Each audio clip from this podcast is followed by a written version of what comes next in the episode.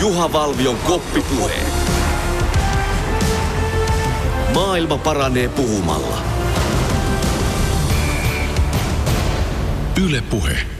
Oikein hyvää tiistaita, rakkaat kuulijat. On jälleen koppipuheiden aika. Uusi urheiluviikko on hyvää vauhtia käynnissä. Viime kesänä Joensuu GP-kisoissa uuden aitajuoksun Suomen ennätyksen juossut Anne-Mari Korte.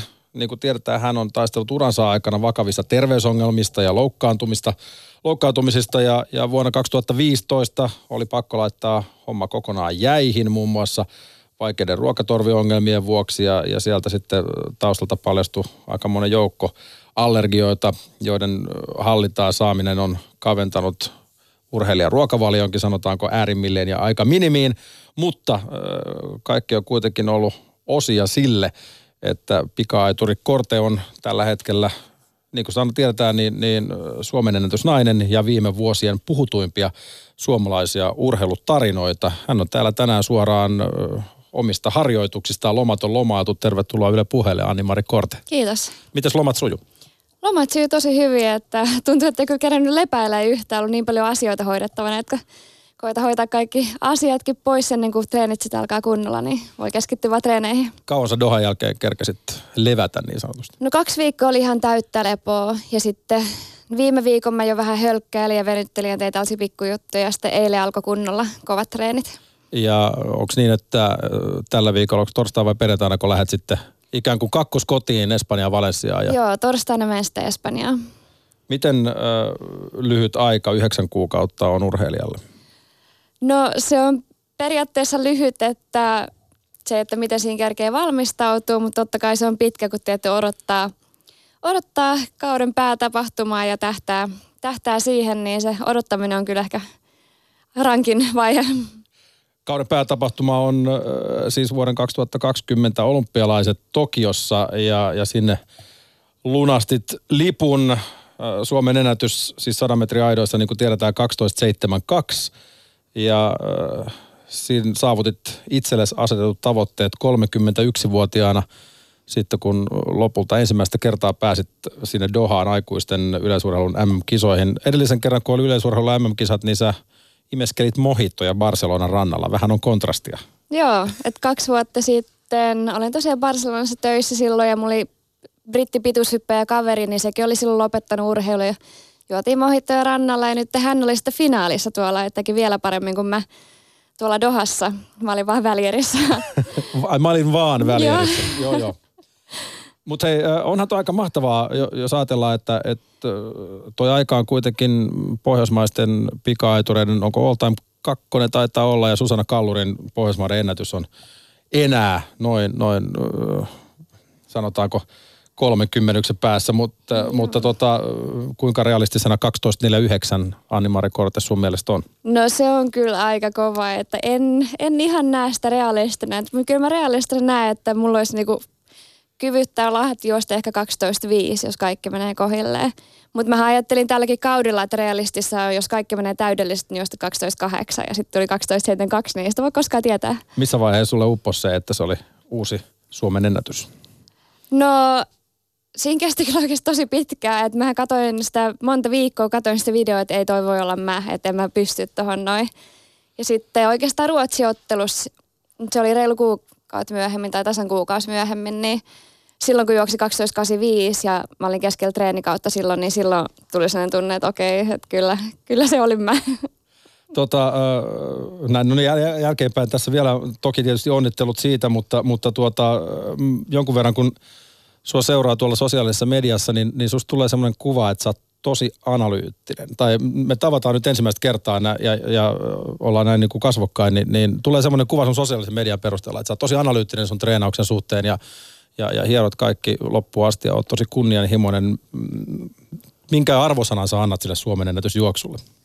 No se olisi ehkä sellainen ysi. Eli se oli ihan hyvä juoksu. Ihan kuitenkin. hyvä, joo. Ehkä sen kasi, kasi puoleen menisi. Et se oli ihan hyvä. Siinä oli lähtö ja reaktio oli vielä suht huono, että mä lähdin paremminkin muissa kisoissa. Sitten kakkostaidesta eteenpäin mulla ei hirveästi moitittavaa itselläni. Eli se oli ihan, Suomen ennätys oli Anni-Mari Kortteen mielestä siis ihan hyvä. Ihan hyvä, joo. No jos ajatellaan tuota mennyttä kautta, niin, niin kuinka rankka se sulle oli niin fyysisesti kuin henkisestikin? No henkisesti se oli varmasti rankempi. Et se oli tosi rankka, kun kauteen lähettiin silleen, että yrittää rikkoa se MM-raja. Lähdetään jahtamaan MM-rajaa. Se tulikin tosi aikaisin. Sitten tietty tavoitteet kovenee. Sitten ruvettiin jahtaa sitä olympiarajaa, että sen saisi tänä vuonna tehty, että tarvitsisi stressata ensi vuonna samalla lailla. Sitten tuli sekin ja Suomen samalla, niin itse asiassa tuli jotenkin vielä vähän vaikeampaa noitten myötä, kun tietty odotukset kasvaa ja rupeaa miettimään, mihin sitä pystyy. Niin. Ja kausi oli siis niin pitkä, että mä viisi kuukautta kisasin. Että se on tosi pitkä aika, että joutuu keskittyä niihin kisoihin ja elää sen mukaan. Niin se oli rankkaa. Eli, eli kun menestystä tuli, niin, niin paineet kasvoi sen myötä vai, vai vaikuttiko no myös se, että, että yhtäkkiä – Meillä on noussut uusi aituri tuohon Nuoralotta Nesiri ja Reetta Hurskeen viereen, joka, joka on itse asiassa melkein sitten paras niistä kolmesta. Niin, no en mä ehkä sitä tolleen osaa ajatella. Et ehkä oli vaan se just, että omat odotukset kanssa kasvoi siinä, kun juoksikin niin hyviä. Ei oikein tiennyt, että mitä nyt tavoittelee, kun mulla oli itsellä kaikki tavoitteet täytettynä siinä vaiheessa. Sekoitteko se jollain tavalla sit sitä niin kun sun ajatusmallia sen kauden suhteen vai? Joo, ja et kun oli ajateltu, että toi Doha oli niinku tavoite päästä sinne ja välierät olisi, niinku, jos ihan täydellisesti kaikki menisi, niin olisi niinku sellainen just, jos onnistun, niin pääsen. Niin sitten kun juoksin 12.72, mä olin tosiaan treenannut vaan siis vuoden oikeasti ilman, että mä teen töitä tai muuta. Niin silloin niin tiesi, että jos mä treenaan nyt yhden vuoden vielä paremmin, totta kai mulla on paremmin resu, paremmat resurssit ensi vuonna treenata. Viime vuonna oli vähän heikot resurssit treenata, niin tuli sellainen tunne, että niin kuin, mulla on oikeasti mahdollisuuksia pärjätäkin noissa arvokisoissa. Niin rupesin ajattelemaan sen suomentuksen jälkeen, että olympialaisia, että tuolla ajalla voi päästä olympialaisten finaaliin ja saada EM-mitalin. Niin siinä vaiheessa Doha jäi sellaiseksi niin kuin välitavoitteeksi. Sinne mennään opettelemaan, että miten mä sitten ensi vuonna valmistaudun oikeasti menestymään. Että se ei ollut enää sellainen iso tavoite, että Doha on mun päätavoite nyt ja siellä pitää juosta hyvin. Et se oli vain, että sinne mennään tekemään No totta kai kaikki tekee parhaansa, mutta mä halusin justiin kaksi kertaa alle 13 juosta siellä, että pitää sen oman tasonsa, mikä oli se mun taso sillä hetkellä. Ja harjoiteltiin, että miten valmistaudutaan sitten niihin pääkisoihin. E- eli periaatteessa, niin, niin kuin sanoit, niin Dohasta tuli ikään kuin tämmöinen niin välitavoite yhtäkkiä, niin, niin äh, joudut sä niin kuin jollain tavalla sitten muuttamaan sun tavallaan kisarutiineja tai, tai treenirutiineja ja, tai, tai muuta sen suhteen, että, että sä tiesit, että sä oot niin päässyt sinne jo kautta vielä paljon jäljellä ja, ja muuttuuko joku sitten niin kuin tekemisen suhteen? Joo, me kyllä siis no peruttiin jotain kisoja ja otettiin vähän enemmän treeniä väliin ja sitten kokeiltiin erilaisia valmistautumisia.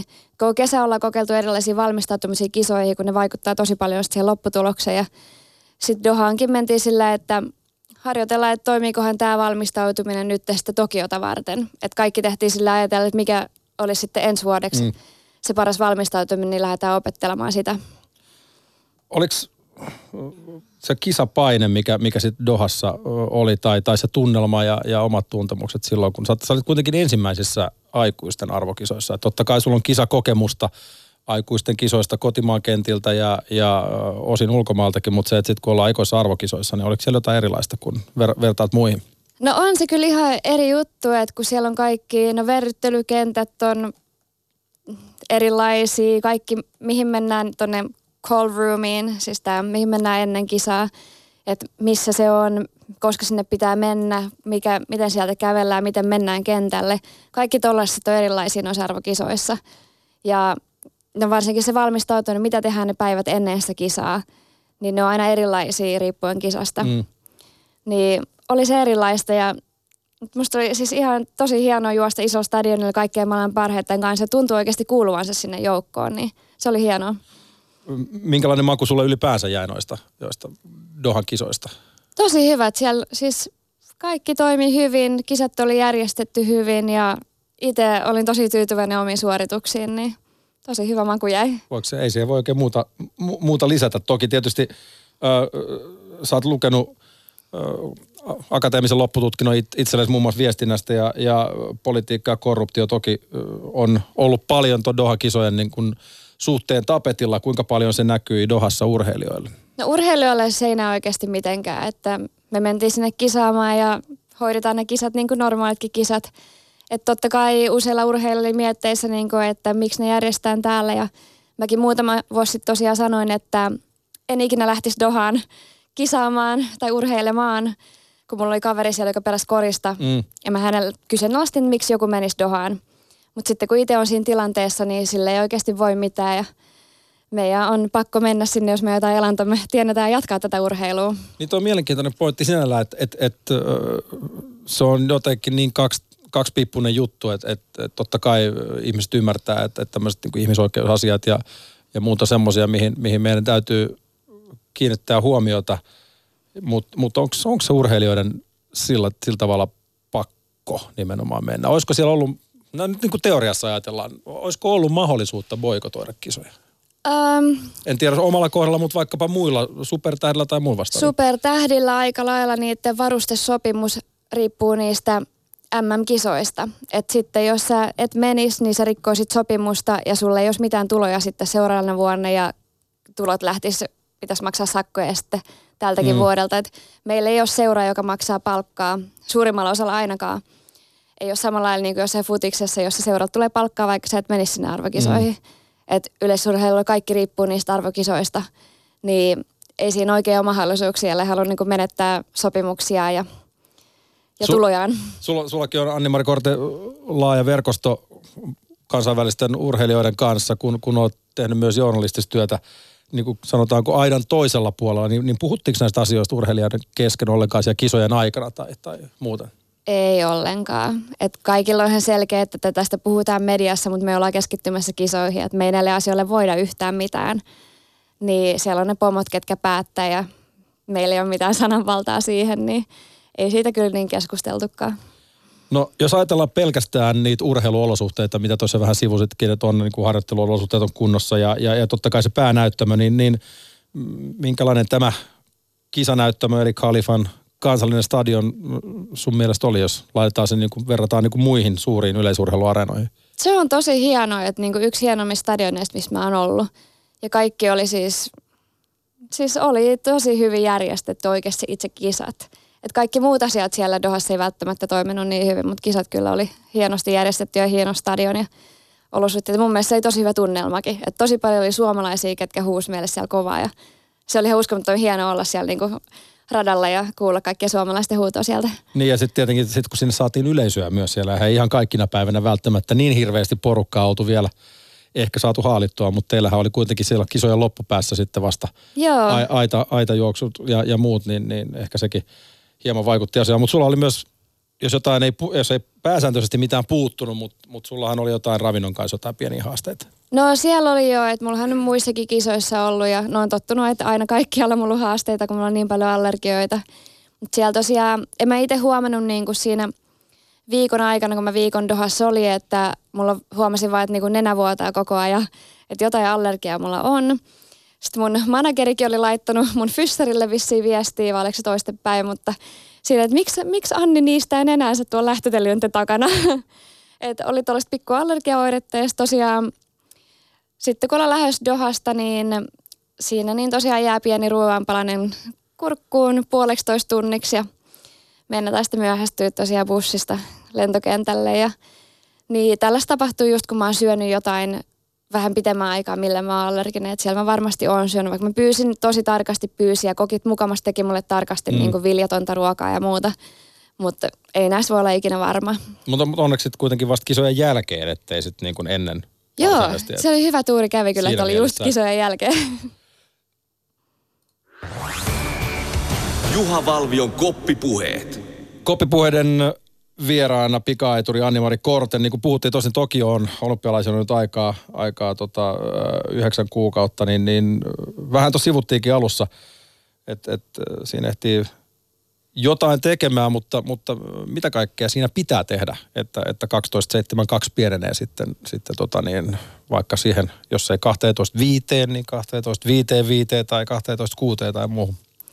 Niin, no siis mä oon edelleenkin yllättynyt siitä, kuinka kovaa mä juoksin siihen, mitä mun treenit viime vuonna meni. Et mulla takareissa oli kipeä koko syksy ja mä en päässyt fyssarille ollenkaan. Tammikuussa reväytinkin takareiden uudestaan. Ja, et treeneissä olisi ollut viime vuonna ja kaikessa huollossa parannettavaa, niin nyt me lähdetään treenaamaan ihan samalla tavalla kuin viime vuonna, mutta koittaa tehdä ne treenit vaan paremmin ja pystyy oikeasti toteuttamaan ne kovemmilla tehoilla. Ja, ja, ja koittaa tässä vähän kerätä voimaa ja räjähtävyyttä.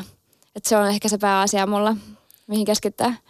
Mutta on hauska ajatella, että et, jos 12.72 on sullekin ollut vähän sellainen, että et ei olisi itse kuvitellut, että pystyy sen tekemään, mm. mutta sä oot sen kerran tehnyt. Joo. Eli se tarkoittaa sitä, että sä sen pystyt tekemään vähintäänkin uudestaan, mutta, mutta että se, että, että mitä se vaatii, että se rikkoutuu se ennätys. Niin, no tosiaan toi, siis tekniikkahan mulla on hyv, hyvinä päivinä tosi hyvä, että siinä ei paljon ole parannettavaa hyvinä päivinä. Niin siis nopeus on varmasti sellainen, mitä mitä tarvii, että sitä pystyy parantamaan just sitten tuo räjähtävyys ja voima lähtöön. Mm. Että se lähtö mulla on ollut joinain päivinä hyvä, joinain päivin huono, ja pitäisi saada tasaisemmaksi. Et pikku juttui. Että mähän en ole omasta mielestäni fyysisesti ollenkaan hyvä urheilija. Mähän on hidas ja enkä mitenkään vahva, niin siellä on paljon parannettavaa. Tota, käyt sä ollenkaan, treenaat sä noita henkisen puolen juttuja yhtään? Äh, mä kävin kaksi kertaa vai kolme kertaa urheilupsykologilla. Ja sitten meillä oli tuolla Turkin valmistava leirillä oli urheilupsykologi mukana. Mutta ne on ollut ainoat kerrat, että siinäkin on varmasti, varmasti olisi vielä parannettavaa. Mietin, että jos sä et omasta mielestäsi ole, ole niin kuin, niin kuin fyysisesti – niin kuin nopein tai, tai vahvin tai muuta, mutta mut sä, sä oot kuitenkin Suomen ennätyksen haltija. Okei, siis Suomen mestaruus meni Reetta Hurskelle, eikö näin? Joo, mun mä olin ihan pihalla kyllä siinä kisassa. Harmittaako sua se, että Suomen mestaruus meni kilpasiskolle? Ei yhtään, mä olin tosi iloinen siitä. Siis olin iloinen Reetan puolesta, että Reetta sitä hirveästi halus. Ja mulle se oli niin suomituksen jälkeen, niin en mä siis ollut niin henkisesti paikalla koko kisoissa. Menin kuitenkin juoksemaan kun on vähän itsepäin. Ja valmentaja kielsi menemästä sinne kisoihin. Mutta ei harmittanut. Mulla ei oikeasti mitään, mikä oikeasti harmittaisi koko kesältä. Ja mulle toi siis ylipäätään niin just Suomen mestaruus voittaminen ei ole se iso juttu. Että mä haluan koitella mun rajoja, että mikä mun rajat on. Niin sen takia ne ajat on mulle tärkeämpiä juttuja. Mutta voisiko tuossa olla tuossa henkisen puolen valmennuksessa jotain, jotain, mikä voisi tuoda, tuoda jotain ylimääräistä tai uutta, uutta niihin jo totu, totuttuihin ja, ja opittuihin harjoittelurutiineihin? Kyllä varmasti, että me justiin viime viikolla tuossa oli Sullin ja olympiakomitean palaveri, niin siinä jos keskuskeltiin, että mä haluaisin jutella justiin tai ruveta niin kuin puhumaan urheilupsykologin kanssa justiin henkisestä valmennuksesta, niin kyllä se on varmasti yksi iso juttu, mitä tullaan katsoa, että voisiko se toimia ensi vuodelle. Eli selkeästi ne kerrat, mitä sä oot nyt jo jutellut urheilupsykologin kanssa, niin, niin, niin niistä on, koet, että niistä on ollut apua sulle? No joo, että se oli just se suomennetyksen jälkeen, mulla oli siis tosi vaikeaa, kun mä just mietin, että en mä pystynyt olemaan toi. Mä oon niin tottunut aina epäonnistumaan, tottunut, että kaikki meni aina huonosti. Sitten kerrankin kaikki meni ihan liian hyvin. Sitten mä Kalevan kisoihinkin menin silleen, että niin kuin mä en nyt halua, mä en voi voittaa, että ei kaikki voi mennä hyvin. Niin siihen tosiaan mä tarttin sen, että joku kertoi mulle, että se on ihan normaali, että näin käy. Että tosi useilla olympiavoittajilla käy näin ja kuulemma bisnesjutuissakin tekee jonkun ison sopimuksen ja muuta, niin tulee sellainen tyhjä olo sen jälkeen. Ja vähän sellainen olo, että niinku ei, ei voinut ansaitse tätä. Niin kyllä se auttoi ja sitten saatiin justiin puhuttiin, että pitää tehdä pikkusia, pikkusia tavoitteita sitten ja sitten mulla tuli se ruotsiottelu tuli silleen, että sinne mä olin niinku päättänyt, että mä juoksen hyvin. Ja mä, mä ajattelin, että mä juoksin kovempaa kuin 12.85 siellä. Mutta silloin kun mä ajattelen, että mä juoksen kovaa, niin mä yleensä juoksenkin kovaa. Et kyllä se huomaa niin kuin siihen, että miten mä oon henkisesti valmistautunut siihen, että miten sitä kisakin menee. No se Suomi-Ruotsi-otteluhan oli ihan suomalaisten aitureiden näytöstä ja sitähän nyt ei tarvi enää tässä, tässä niin kuin ihmetellä, että, että siinä oli, se, oli niin kuin, se oli suvereeni voitto. Joo, se oli kyllä hienoa. Se oli mulle toisiksi hieno ehkä kokemus tänä kesänä. Mutta, mutta niin kun, äh, sekin, sekin on tietenkin hauskaa, että, et, tai mielenkiintoista, hauskaa on ehkä väärä sana, mutta mielenkiintoista just se, että, että kun urheilupsykologin käyttäminen mm. koetaan usein, usein niin kun, äh, sellaiseksi viimeiseksi apukeinoksi ja, ja luullaan usein, että, että silloin urheilijalla on jotain rikki, kun, kun tarvii psykologin apua, mutta eihän siitä ole missään nimessä kysymys. Ei ollenkaan, että se auttaa varmasti ihan kaikkiin osa-alueisiin, miten valmistautuu treeneihin, miten valmistautuu kisaan – ihan siis kaikkea mahdollisia voi saada siitä apua. Että noin pikkujutut vaikuttaa sitten lopputulokseen tosi paljon. Ja sitten täytyy muistaa myös se, että, että sitten kun ollaan niin kuin lopussa tai lähestellään jotain burnouttia, niin yleensä ne ihmiset kärsii burnoutista, jotka menestyvät eniten tai, tai saavuttavat eniten tai ahkeroivat eniten. Että harvoin ne laiskurit sairastuu mihinkään burnouttiin. Että, Joo, se on tota... jännä, että kun saavuttaa jotain, niin se on oikeastaan aika rankka kokemus, vaikkei sitä, varsinkin jos siitä unelmoinut pitkä aikaa. Vaikka se on jännä ajatella, että niin joku hyvä asia voisi olla rankka, mutta se on. Tota ei muuten oikeasti moni varmaan osaisi ymmärtää varsinkin, no okei, no sun kohdalla on vielä tilanne täysin eri, koska, koska jos sä oot ollut ikään kuin, no mitä voisi sanoa, vaikka lapsitähti tai jotain muuta, ja, ja sitten yhtäkkiä... Niin, niin sitä odotetaan koko ajan. Hom, niin, ja mm. homma katkee ihan täysin, ja, ja, ja sitten joutuu ikään kuin hautaamaan unelmat ja, ja lähtee opiskelemaan ammattia. Sä olit niin kuin kandin kautta viestinnän maisteriksi ja viittavalle aloittamassa tohtorin Joo. opintoja ja, ja sitten yhtäkkiä urheilu palasi sun elämään. Ja, ja, ja sitten ollaan niin kuin täyspäiväinen ammattiurheilija liki oikeastaan alle kahdessa vuodessa, niin onhan se sitten varmasti niin kuin tuonne yläkerralla siinä on aika paljon käsiteltävää. On tosi paljon käsiteltävää ja se on just huomannut, kuinka vaikea sit se onnistuminen on oikeasti käsitellä. Et mä omasta mielestäni epäonnistumista käsittelen tosi hyvin. Että just Kalamäen kisat jään kolmanneksi, niin se oli ihan ok, ei mitään ongelmaa.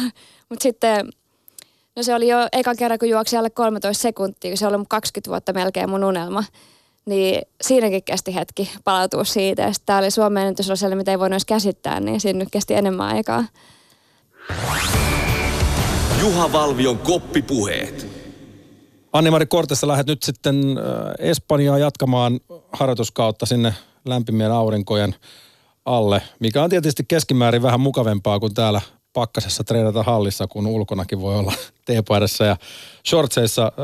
Minkälainen valmennussuhde sul, sulla on sun päävalmentaja Rafa Blankeriin?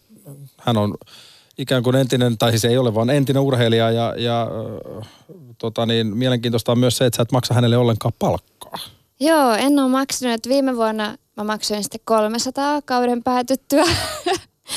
ja mutta nyt, toivottavasti nyt ensi vuonna pystyn sitten maksamaan palkkaakin.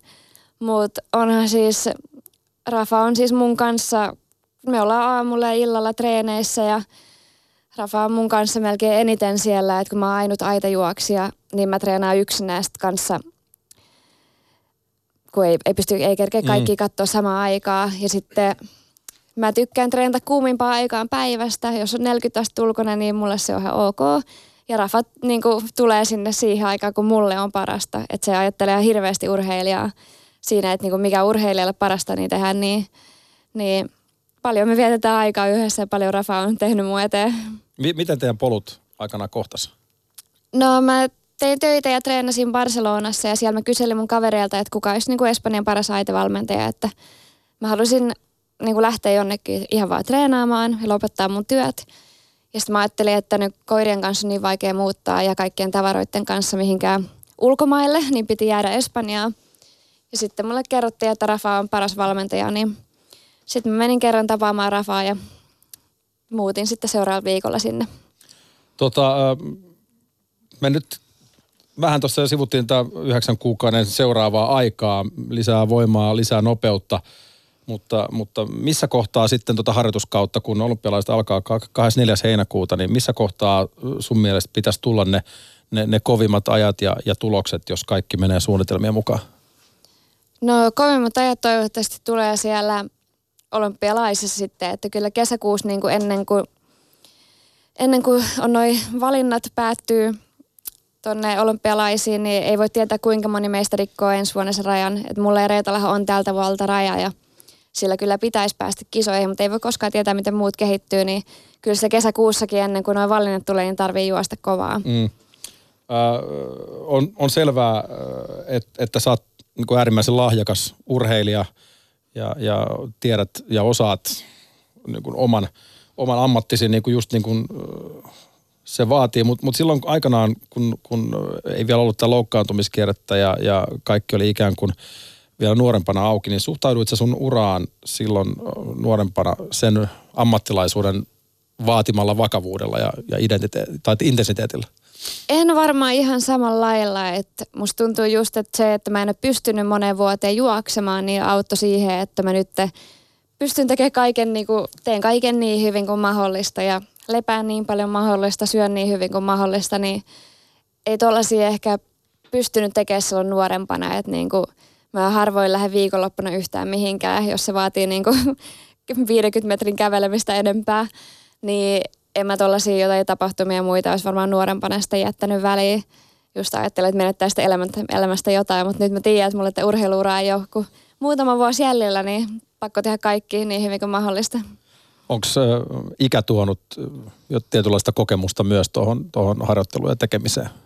Joo, varmasti, että osaa vähän fiksummin tehdä. Että vieläkin mulla on sellainen ongelma, että mulla tämä takareisi revähti tammikuussa, kun oltiin tehty se määrä, mitä piti. Sitten mä sanoin valmentajalle, voiko mä tehdä yhden lisää. Mä aina sanoin, että voiko mä tehdä yhden lisää. Ja sitten no valmentaja koitti sanoa, että ei. Ja sitten mä silti menen tekemään se yhden lisää ja sitten revähtää takareisi. Et Tuollaisia kävi paljon enemmän nuorempana. Et nyt on onneksi käynyt vain kerran. Mikä sen tilanne on muuten tällä hetkellä? Takareisi. No siellä on vamma, jota se ei ilman leikkausta sieltä parane, mutta se ei nyt vaivaa tällä hetkellä. Et yllättävän hyvinkin. Tänään jo juoksin aika kovaa, niin ei tunnu ollenkaan, että se on ihan hyvä. Vaatiiko se jotain niin kuin ekstra, ekstra se takareisi ennen, ennen harjoituksia tai, tai kisoja? Uh, ei oikeastaan nyt, että kesällä mä käytin tuollaista recovery-pamppilaitetta aina ennen treeniä ja kisaa. Että joita kisoja oli, mitä mä en pystynyt juoksemaan ilman sitä. Niin se auttoi laittaa siellä vedet ja muut liikkeelle. Mut, muuten nyt ei tarvitse oikeastaan mitään, että se on sen verran hyvässä kunnossa. Sä sanoit Anni-Mari, että, että sä et omasta mielestäsi ole niin edelleenkään fyysisiltä ominaisuuksiltaan mm. juurikaan erikoinen urheilija ja voimasta ja nopeudesta puhuttu. Mikä sun vahvin ominaisuus sun mielestä on? Uh, no varmaan aita tekniikka ja sitten frekvenssi. Mutta siihen frekvenssiinkin pitäisi saada paljon lisää tehoa, että se voisi olla nopeampaa. Moni, moni tota, näkee tämän 13, 12, 13 sekunnin suorituksen eikä tiedä oikeastaan tuosta aitajuoksutreenaamisesta mitään, niin avaa vähän, mikä tämä frekvenssi on. No se on just se niin askel tiheys ja nopeus siinä aitojen välillä. Et siihen otetaan vain kolme askelta ja totta kai kuka ottaa ne askeleet nopeiten, niin on ekana maalissa sitten. Se on se frekvenssi. Mikä, mikä siinä on ö, tavallaan vaikeinta saada se kohdalleen? No ylipäätään, että pystyy liikuttelemaan jalkoja niin nopeasti. Että siitähän siinä on kyse, kuinka nopeasti liikuttaa jalkoja. Ja siinä on myös se teho, teho on osa sitä. Eli multa vähän vielä puuttuu sitä tehoa, että se vaikka mä liikutan jalkoja nopeasti, niin se välttämättä vie niin paljon eteenpäin, kun siitä puuttuu sitä tehoa. No nyt kun sä sanoit myös, että, että tulevalla kaudella resurssit tulee olemaan aavistuksen paremmat kuin kaudella, että ehkä fysioterapeuttikin on käytössä enemmän mm. kuin kerran kuukaudessa, mutta millä tavoin muutoin ensi kaudesta on tulossa erilainen kuin menneestä? No iso juttu varmaan, että mun ei tarvitse stressata mistään. Että mulla on stressi ollut niin iso osa elämää viimeiset vuodet. Ja se varmasti vaikeuttaa siis nukkumista. Mä en nukkunut viime vuonna paljon ollenkaan. Ja se tietty vaikuttaa kaikkeen palautumiseen, treenin tehoon, niin se on varmasti se oikeasti isoin juttu. Että nyt mä pystyisin lähteä ilman stressiä treenaamaan. Stressi on tosi vaikea päästä irti, kun siihen on tottunut. Mä vieläkin tuntuu, että mä niinku mietin, mitäköhän mun pitäisi nyt tehdä vielä. Vaikka ei oikeasti tarvitse tehdä yhtään mitään, kun vaan mennä treeneihin. Niin. Eli on semmoinen niin tietynlainen rauhaton olo koko ajan vai? Joo, että kun on tottunut siihen, että aina täytyy stressata jostain ja nyt ei tarttisi oikeasti, niin siitä pitäisi sopii pikkuhiljaa päästä irti, mutta mä jo nykyään nukun paljon paremmin, niin varmasti kyllä tulee vaikuttaa. Ja varmaan sekin, että sairasteluiden syyt on saatu selville ja, ja allergiat on saatu selville, niin, niin tavallaan se, että voi kuitenkin treenata ns. normaalisti, niin kuin ihmettämättä se varmasti auttaa kanssa. Joo, että mulla viimekin vuonna vielä noita allergioiden siedätyshoitoja, oli kaksi eri siedätyshoitoa meneillään, ja nekin väsyttää aika paljon, kun käy jossain pistoksen ottamassa, niin, niin, niin nyt ei tarvitse niitäkään ensi vuonna hoitaa. Että kaikki on niin terveyden kannaltakin paremmin kuin ikinä. Sä oot ollut tosi paljon julkisuudessa tänä vuonna, koska sun tarina on, on vähintäänkin – voisi sanoa uskomaton ja itse asiassa WhatsAppista saatiinkin viestiä sen suhteen. Upea tarina, upea urheilija, tsemppiä jatkoon. Ja, ja sitten vielä lisäksi niin voisi jatkaa melkein tästä, että mikä on sulla ollut se hetki tai käännekohta, joka käänsi tai sytytti aloittamaan sen täyspäiväisen urheilun uudestaan? No se oli varmaan, mähän pari kertaa kävin Barcelonassa kentällä ihan huvikseen treenaamassa. Ja sitten yksi FC Barcelona urheilija tuli kysymään, että jos mä tulisin treenaamaan niiden kanssa. Sitten toi FC Barcelona siis futisjoukkojen yleisurheiluseura on ihan sama asia. Että toimii samoissa tiloissa tuolla Camp Noulla ja sieltä kun pyydettiin, jos mä liittyisin seuraan ja rupesin kisaamaan niille, niin se oli ehkä sellainen niin kuin, okei, hienoa, mä pääsen edustamaan FC Barcelonaa. Nythän mun on pakko oikeasti rupea treenaamaan. Se oli ehkä se isoin käännekohta, että siitä sai tosi iso motivaatio oikeasti rupea treenaamaan. Suomalaisille toki jalkapalloseura varmasti aavistuksen tutumpi kuin, kuin yleisurheiluseura, vaikka värit ovat tietysti samat. Minkälaiset puitteet siellä oli sitten treenata? No on siis hyvät puitteet. Me yleisurheilukenttä on ihan erikseen, mutta sitten noin kaikki fyssarit ja lääkärit on ihan tuolla Futiksen harjoituskeskuksessa. Että siellä tosiaan samoja tiloja ja samoja lääkäreitä käyttää, niin onhan tosi hienoa, että vaikka magneettikuvankin pääsi samana päivänä, lääkäri on siellä saman tien katsomassa niitä, niin on ne ihan uskomattomat tilat siellä. Ja tosi hassua kävelee siellä, istuu johonkin odottamaan ja messi kävelee siitä ohi ja se on ihan normaalia kaikille siellä. Niin on se vähän erikoista oli siinä, mutta hienoa. Varmasti. Tota, äh, sulla on Instagramissa joku 35 000 seuraajaa, Twitterissä 10 000, jotain samaa luokkaa kuin mitä ehkä esimerkiksi Nora Nesirillä ja näin, mutta, mutta, mutta jotenkin teidän, teidän somepresens on tietysti ihan täysin erilainen. Ihmiset käyttää somea just niin kuin parhaaksi sen näkee. Miten sä oot onnistunut mielestäsi kääntämään ton sun somepresenssin sun hyödyksi? Um, no mä oon totta kai sponsoreita viime vuonna sai just sen takia, että on somessa saa mainostaa ja on sitä näkyvyyttä siellä. Että no nyt tämän kesän jälkeen on kyllä urheilutulosten ansiosta tullut ne sponsorit, mutta aikaisemmin tuli lähinnä sen somen ansiosta mukaan ja se on mahdollistanut mulle tietty ammattimaisen treenaamisen viime vuonna ilman niitä niin kovia tuloksia. Mutta mä oon yrittänyt tehdä siitä somesta mulle mahdollisimman helppo, että mä kuitenkin pystyn keskittymään urheiluun, että mä kaikki mun kuvat otan jos mä teen jotain mainoksia, niin on kaikille mun pitkäaikaisille yhteistyökumppaneille. Mä en tee mitään niin kuin yhden kuvan, saan jotain rahaa siitä juttuja, vaan kaikki on mun niin kuin pitkiä soppareita. Ja on sovittu silleen, että mulla on enintään yksi kuva viikossa otettavana, eli jokaiselle sponsorille suunnilleen yksi kuva kuukaudessa. Ja sen mä, senkin kuvan mä otan treenin jälkeen ihan sama kuinka hikinen on muuta, niin otan sen siinä joku pullo kädessä, niin mulla kuluu siihen minuutti aikaa kai mä oon tehnyt kaiken toi somen kanssa niin, että mun ei tarvitse kuluttaa siihen aikaa, että mä voin treenata täysillä ja palautua niin paljon kuin mahdollista. Hallinnoit sä ihan täysin itse kokonaan kaikkea, mitä sä somessa teet? Joo, kyllä. Ei ole mitään niin kuin ulkopuolista tahoa tai muuta, joka olisi siellä auttamassa tai organisoimassa? Ei ole. Kukaan ei määrää mulle, mitä mä teen. Että noi sponsorin kanssa sovittu, niin kuin, että meillä on tietty määrä just kerran kuukaudessa otan jokaiselle mm. kuva ja mä saan toteuttaa se ihan niin kuin haluan. Sä oot sanonut jossain haastattelussa, että, että oot yrittänyt murtaa tämmöistä niin kuin tietynlaista somemuuria. Ja, ja tämän päivän klikkiuutismaailmassa se uutinenhän saatetaan tehdä vaikkapa pelkästään jostain sun kuvasta ja siitä repi jostain niin kuin otsikko il, välittämättä sen ihmeemmin niin syystä, että miksi se kuva on postattu, miltä semmoinen tuntuu. No siis musta tosi hassu, että niinku jostain mun Instagram-tarinoistakin tehdään uutisia. Että mä oon itse laittanut se, että se on mun seuraajille. Että ne, ketä, ketä kiinnostaa mun asiat, niin se on niille tarkoitettu, ei valtakunnalliseen mediaan. Mutta mediat ajattelee selkeästi eri tavalla tästä ja ottaa niitä sieltä uutiseksi. Se on tosi erikoista ja sitten no totta kai, no yksi kuva varmaan justi, mistä ajateltiin vähän eri lailla kuin mä. Mä laitoin kuvan siitä, mä painoin 15 kiloa enemmän ja missä, no se oli just kun mä olin rikkonut MM-raja ekan kertaa, että missä mä nyt mm. oon. Niin senkin mä laitoin sinne, että niinku ihmiset näkee, kuinka paljon työtä mä oon tehnyt. Ja että tästä 15 kiloa painavemmasta on mahdollisuutta oikeasti nousta maailman huipulle. Niin se oli se idea siinä. Mutta sekin ehkä media sitten otti ja ymmärsi tämänkin varmaan väärin. Mutta se on useita juttuja, halutaan ymmärtää vaan väärin. Et vaikka se on ihan selkeä juttu siellä, niin mm. se yritetään ymmärtää väärin turhauttaako semmoinen, koska se vaatii sitten varmaan sitten jonkun verran aikaa ja, ja työtä sitten, kun pitää yrittää oikoa asioita tai, tai tarttisiko niitä sitten oikoa ollenkaan? Mitä sä oot mieltä?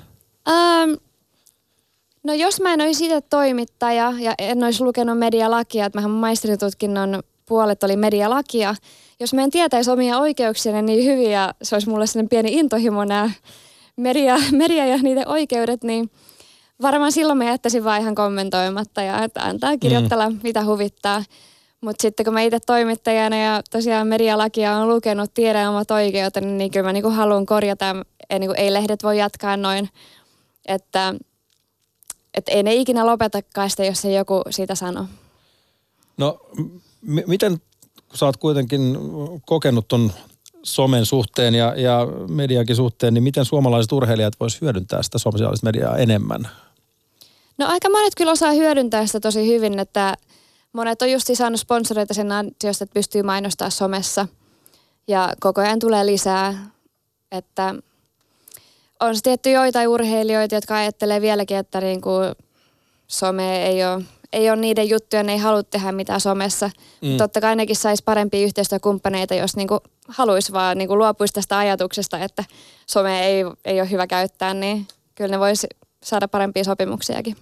Eli, eli selkeästi niin kuin, no niin, no sen takia se on sosiaalinen media, se on, ihminen pystyy tekemään itsestään, itsestään mediaa, mutta totta kai silloin kun on tilanne, että ei sitä välttämättä kukaan valvomassa, mitä sinne postaa, niin onhan siinä sitten aikamoisia riskejäkin.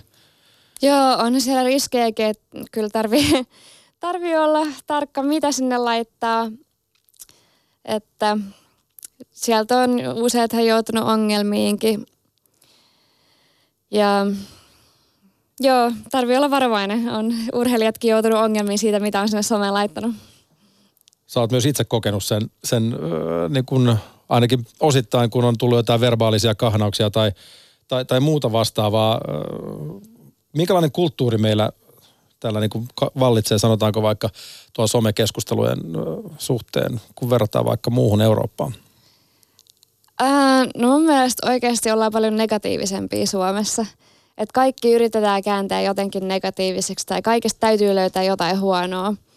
Et mun mielestä muualla paikoissa, missä mä asun tai asun edelleenkin, niin on paljon positiivisempaa ylipäätään some. Kannustetaan, että Suomessa on aika paljon ihmisiä, ketkä varmaan ainut asia elämässä on, että käy siellä kommentoimassa negatiivisia juttuja. Että sitä ei, no mitä mä oon jutellut muiden maiden urheilijoiden kanssa, niin sellaista ei niin paljon muualla sitten ole. Ainakin moni on puhunut siihen suuntaan, että varsinkin joku Twitter, joka Suomessa nyt ei välttämättä missään valtavassa asemassa nyt kuitenkaan ole, mutta miksei myöskin Instagramin kommenttikentät, niin olisi jopa muuttunut aavistuksen negatiivisempaan suuntaan. Oletko huomannut tämmöistä? Olen kyllä huomannut, että tosiaan mä itse toivoisin, että olisi pelkkää positiivista juttua siellä totta kai. Sitten mähän blokkaan kaikki, jotka kirjoittaa negatiivista, koska ei mulla ole aikaa eikä mun tarvitse sellaisia lukea. Mutta on selkeästi tullut enemmän just negatiivista pikkuhiljaa. Mm. Että aikaisemmin musta some oli mukavampi paikka. Mutta ei, ei tietenkin ei se, ei se niinku pelkästään negatiivista ole, että ei nyt ruveta maalailemaan tässä mitään niinku kauhukuvia sen suhteen, mutta, mutta jotenkin välillä on tuntunut, kun on, kun on seurannut taustalta äh, sellaisia kaanauksia, mihin, missä sä oot ollut osallisena, niin, niin äh, jotenkin on, on tuntunut, että, että että et sä oot kokenut tarvetta niin kuin tietyllä tavalla todistella sitä sun omaa osaamistas, vaikka tuossa on numerot paperilla ja, ja ne puhuu puolestaan, niin turhauttaako semmoinen sua? No ei, enkä mä koe, että mä mitään todistelisin. Että ehkä mulla just tämä toimittajan puoli on siinä, että mä haluan niinku selkeästi tässä on yleensä sellaisista asioista kyse, että tämä ihminen, ketä kommentoi, ei vaan ymmärrä, mitä hän kommentoi. Että hänellä ei ole mitään tietoa asiasta, niin mä oon koittanut sitten selventää, selittää asiaa, että hänkin ymmärtäisi. Se on ehkä just tässä toimittajana tullut, että haluaisin, että ihmiset ymmärtäisivät, että moni noista jutuista on ollut, että joku on kommentoinut aita juoksu, josta tämä henkilö ei ole ymmärtänyt niinku yhtään mm. mitään. Niin mä oon vaan koittanut niinku opettaa, mitä tämä oikeasti on. Koet sä, että, että olisit saanut ehkä koht, osaksesta sitten menestyksenkin myötä niin kuin kohtuutontakin kritiikkiä? No joo, et, no, mutta säkin, nämäkin tulee ihmisiltä, ketkä ei sitten ymmärrä lajista yhtään mitään. Että se vaan kertoo heidän niin kuin ymmärtämättömyydestä, että kommentoi sellaisia juttuja, niin ne on koittanut vaan selventää niitä. Tähän suurimmaksi osaksi, siis some ja Twitterin on suurimmaksi osa positiivista, ehkä 90 prosenttia, niin mun mielestä ainakin mulle niin on mm. positiivisia kommentteja. Sepä just äh, mielenkiintoista kysyä, että, että minkälaista, minkälaista palautetta sulla sitten fanit, fanit lähettää somen kautta. No, tässä saatiin heti jo WhatsAppiin äskenkin ilmoitusta, että, että mahtava tarina ja, ja keep up the good work ja niin poispäin. Mutta miten, miten fanit sua lähestyy sinne Instan ja Twitterin kautta no, niin kuin pääsääntöisesti? No siis päivittäin varmasti tulee aika paljonkin siis tosi positiivisia juttuja. Ja niitä on tosiaan suurin osa niitä positiivisia. Ja siis parasta ehkä ihmiset lähettää justiin viestejä, että mä oon inspiroinut niitä vaikka niiden sairauksien kanssa, painonpudotuksen kanssa liikkumaan uudelleen.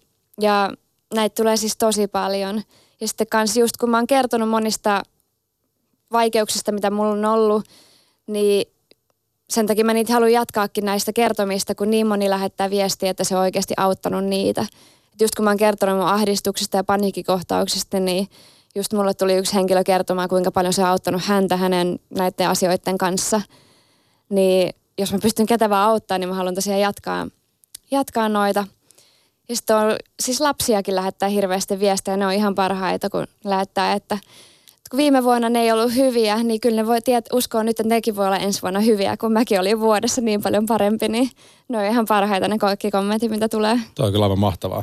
Tota, äh, Mutta sä myös somessa, kun sä puhut tosi suoraan ja, ja sä et niin kuin selkeästikään niin kuin pelkää kertoa sun, sun mielipiteitä ja, ja näin, niin, niin onko se jotenkin tuommoinen suora, suorapuheisuus ja, ja tavallaan niin kuin olemalla sitten oma itsensä, niin, niin onko se semmoisia syitä, mitkä sitten menee meidän suomalaisten urheilufanien ihon alle? Tai ootko miettinyt, ootko miettinyt niitä syitä, että, että minkä takia just sun persona ärsyttää joitain, sanotaanko huomattavasti enemmän kuin vaikka kilpasiskoja, Nooralottaa tai Rettaa?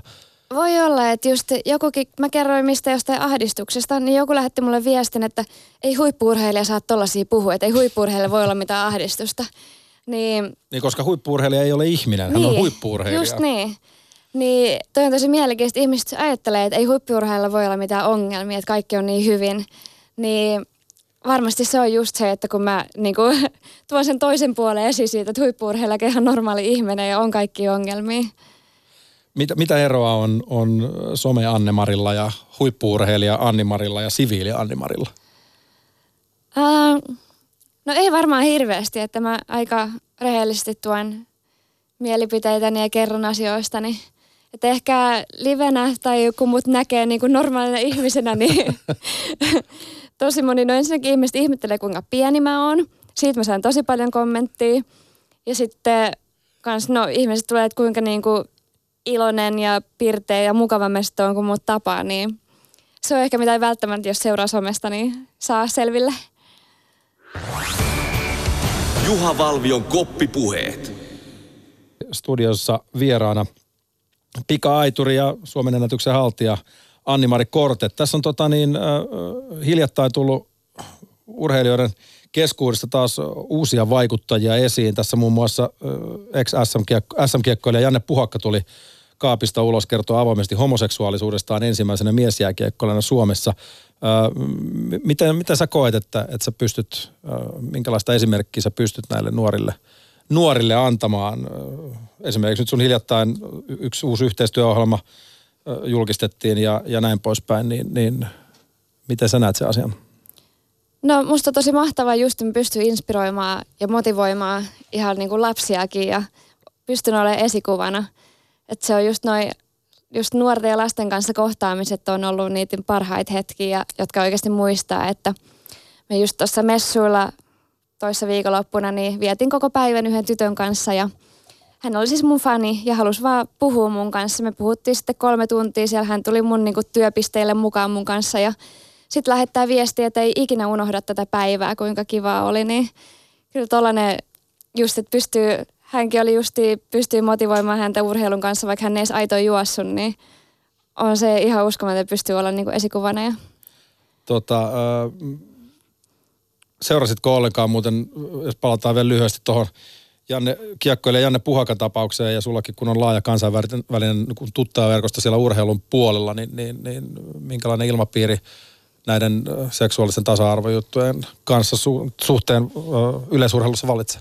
No musta yleisurheilussa on tosi hyvä, että siellähän on varsinkin naisia on paljon, ketkä on tullut ihan niin kuin ulos kaapista mm. ja varmasti enemmän kuin jääkiekossa. Musta on hienoa, että – hänkin niin uskaltaa kertoa asioista, että varmasti vaikeampi laji kertoa, että yleisurheilusta musta on suhtauduttu tosi hyvin tähän ja on tullut enemmänkin, että miehistäkin, miehistäkin nyt on tullut joitain ja, ja, ja no, osaa urheilulla lopetuksen jälkeen vasta. Mm. Mutta siellä on mun mielestä ollut vähän parempi ilmapiiri näiden kanssa kuin tietty muissa lajeissa.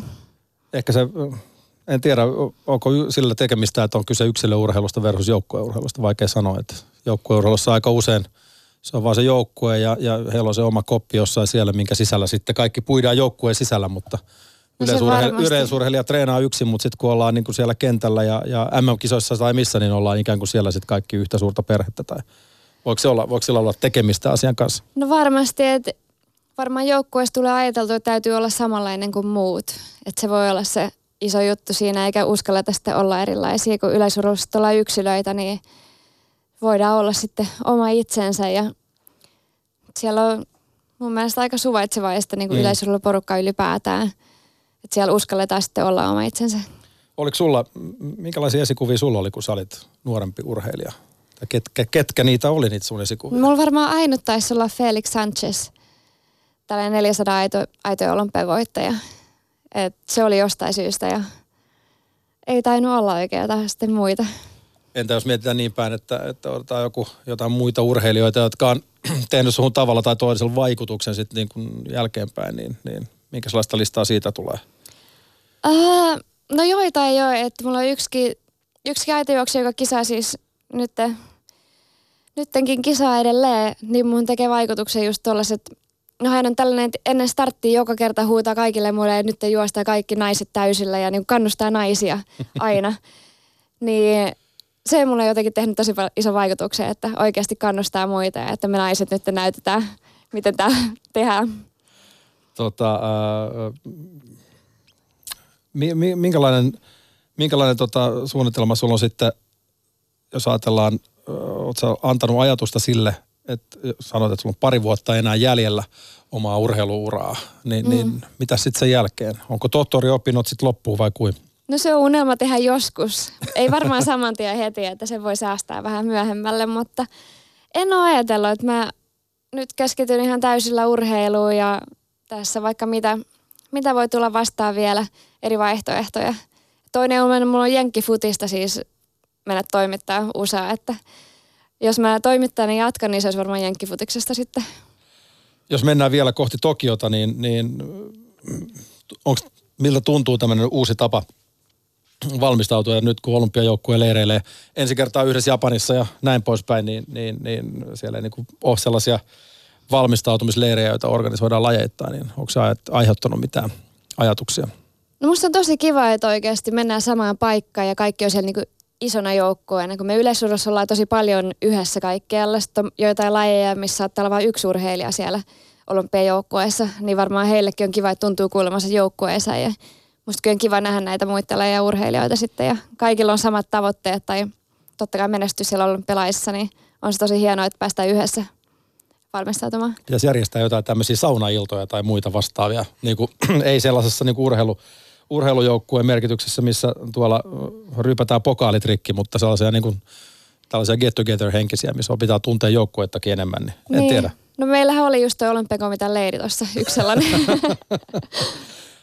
no jos ajatellaan Tokiota, sielläkin pitäisi lämmintä olla, sanoit, että tykkää treenata ja haittaa vaikka 40 astetta lämmintä, mutta, mutta tota, siellä Tokiossa on luvassa myös semmoista 30 hellettä, niin, niin ei varmaan Joo. haittaa. Ei, ja sinnehän no tänä vuonna oli 40kin Tokiossa noiden kisojen aikaan. Et tosi kuuma tulee olemaan. Se pitäisi olla yhtä kuuma kuin Dohassa, mutta ilman ilmastointeja. Mutta mulle se on vaan ihan hyvä asia, että mä oon tottunut siinä treenaamaan ja mulla treenit ja juoksu kulkee lämpimässä, niin mä oon ihan odotan sitä. Mi- millä reagoiko muuten se mainittu takareisi tällaiseen niin lämpötilaeroihin? Nyt meillä on täällä Suomessa tänään ollut viittaa että pakkastakin Etelä-Suomessa, toki ehkä yöllä, mutta kuitenkin täällä raaputellaan ikkunoita, Joo. ikkunoita aamulla, niin, niin, niin miten se suhtautuu? Joo, että no kesäkuussakin se oli tosi kipeä toi mun takareisi, kun oli kylmä keli justi ja tuollainen arpikudossi tulehdus on sellainen, että vähänkin tuulee tai on kylmä, niin se särkee tosi paljon. Ja heti kun mä menin lämpimään Espanjan treenaan, niin se katosi se kipu sieltä kokonaan. Ja nyt mä oon vähän yllättynyt tänään, kun rupesi juoksemaan eka kertaa, no vaikka hallissa kuitenkin sisällä, niin ettei tuntunut mitään, kuitenkin vähän viileämpää, mutta on sillä iso vaikutus siihen takareiteen. Tota, ää, minkälainen on se niin kuin odotusarvo sitten, meneekö Suomen ennätys uusiksi esimerkiksi ensi vuonna? Kyllä se on mun tavoite totta kai, että mä en usko, että mun raja on toi 1272 Ja siinä oli vielä parannettavaa siinä juoksussa, niin jos mä vähänkään, jos mä pysyn samalla tasolla ja voin tehdä paremman juoksun, niin se voi parantua, mutta jos mä vähänkin kehityn niin jossain pienissäkin asioissa, niin mä toivon, että se paranee sieltä vielä jonkun verran. Mitä muita tavoitteita sulla on kokonaisuudessaan? Sehän, sehän ei myöskään kaikille ihan riittänyt tuossa mennä, mennä kaudella, kun, kun äh, ilmoitit, että riittää, sun tavoite oli Doha välierät, mutta, mutta jos unohdetaan ne menneet, kun niille ei enää mitään tässä vaiheessa voi, niin, niin mitkä on ne kokonaisuudessaan ne ensi kauden tavoitteet ja onko ne asetettu? No ensi kauteen on, on asetettu tavoitteet just uusi Suomen ennätys, olympiafinaali ja EM-kisoista mitali. Et nyt mä olin Euroopan tilasta kolmannen kauden päätyttyä, niin jos mä pystyisin juoksemaan noita aikoista arvokisoissa, niin se pitäisi olla ihan realistinen tavoite. Et olympialaiset tulee olla varmasti kovin taso ikinä, kun nyt MM-kisoissa oli kovin taso, mitä on ikinä ollut aidoissa. Varmasti tulee ensi vuonna jatkumaan, niin kovaa siellä pitää juosta, mutta se on sen verran lähellä, että kyllä se niinku tavoite täytyy olla. Ja varsinkin nyt, kun tilanne on se, että pystyy täyspäiväisesti siihen urheiluun keskittymään ilman, että tarvii miettiä, että, että riittääkö rahat koko kuukauden ajan. Tai... Joo, että se justiin varsinkin va, justiin henkisestikin vaikuttaa siihen valmistautumiseen, että tänä vuonna ei ollut mitään oletuksia, että mitä tulee tapahtumaan ensi vuodeksi. Mä niin itsekin tiedän, että mulla on siihen mahdollisuudet ja jos mä pystyn oikeasti nyt on kaikki resurssit käyttävänä, mitä voi ja pystyn treenaamaan tasan niin kuin haluan, niin kyllä ne tavoitteetkin täytyy olla kovat. Mm. Mistä kaikista, jos tarvitset tietenkään mitään summia tässä huutaa tai muuta, mutta jos haluat avata, mistä kaikesta tällä hetkellä Anni-Mari Kortes sun tulot koostuu, apurahat, tuet ja, ja, ja some vai mistä, se, mistä, mistä virroista se tulee? No sponsoreilta on tietty suurin osa, ihan hyvin mä tienasin viime kesänä kisoissa, starttirahoja, palkintorahoja, muita bonuksia. Sitten Urheiluliitolta ja Olympiakomilta, että mä saan ensi vuodeksi ihan hyvät tuet ja uskon, että saan myös apurahan ensi vuodeksi, niin siinä ne on. Aika pitkälti ja, ja niillä sitten lähdetään Valenssiaan. Aika moni varmaan muutenkin haluaisi lähteä Valenssiaan, mutta mm. mut jos ei nyt satu olemaan ammattiurheilija tai ei ole suunnitelmia tehty, niin kukapa ei halus talveksi Espanjaan lähteä? No se on kyllä ihan hyvä paikka olla, että Musta Suomi on silleen hyvä paikka, että täällä on varmasti parempi tehdä töitä ja elintaso on paljon parempi, mutta urheilemiseen toi Espanja on kyllä tosi hyvä paikka. Kyllä tässä hiljattain yhden viikonlopun Espanjassa viettäneen, niin voin sanoa, että se elintaso siellä aurinkossa. Aurinko kun paistaa ja ei tule ei neljältä pimeätä, niin, niin, niin se tavallaan se kaamos masennuska ja hiivi ihan niin helposti takaraivoon, kun niin. tietää, että sieltä meren takaa hiipii aurinko ylös seuraavana aamuna kello 7.30. Mieli voi muuttua siinä vaiheessa, kun herää joka aamu, että kämpässä on 10 astetta lämmintä kun ei minkälaisia eristyksiä ja lämmityksiä. Niin... Se muuten pitää paikkansa. Joo. Espanjassa siellä on aika tälle, talvihan sielläkin tavallaan on. Joo. Et vaikka Valenssiassa yli 20 melkein joka päivä talvella, niin aamulla herää, mulla oli 12 astetta joka päivä aamulla kun heräs, niin siellä joutuu siis kävelemään yön ole niin toppatakissa kulkee ja että älkää usko kaikkia niitä auvoisia juttuja, mitä Joo. lehdissä lukee, miten, miten Espanjassa on kaikki paremmin. Eihän se periaatteessa, se on, on, se on se lämpö ja valo totta kai, mikä auttaa, mm. mutta, mutta tota niin, miten, miten muuten ihan näin niin kuin loppuun, niin miksi just Valencia, miksei Benalmadena tai Malaga tai, tai Sevilla tai Barcelona? Tai... No Valencia on Espanjan paras kaupunki, että se on ihan selkeä juttu. Mihin perustat tämän väitteen? No siellä on aika lailla paras sää koko vuoden, että yksi aurinkoisimmista, aurinkoisimmista paikoista koko Euroopassa ja kiva kaupunki, turvallinen, sieltä löytyy ihan kaikkea, ranta ja kaikki on lähellä. Se on tärkeä juttu. Barcelonassa kestää puolitoista tuntia toiselle puolelle, toiselle puolelle, Valensiassa ehkä 20 minuuttia. Ei tarvi aina mennä sinne suurimpaan metropoliin. Joo, ei. Valencia on hieno paikka. Kiitos Anni-Mari Korte tosi paljon, että, että pääsit koppupuheiden vieraaksi ja, ja toivotamme sankoin joukoin menestystä tulevaan kauteen. Varmasti, tai toivomme ainakin, että, että sitä tulee ja Suomen ennätykset menee uuseksi. Onhan ennätykset, nehän on tehty rikottaviksi, eikö niin? On, totta kai. Kyllä, Kiitos, rikotaan ensi vuonna. Kiitos. Juha Valvion koppipuhe. Maailma paranee puhumalla. Yle Puhe.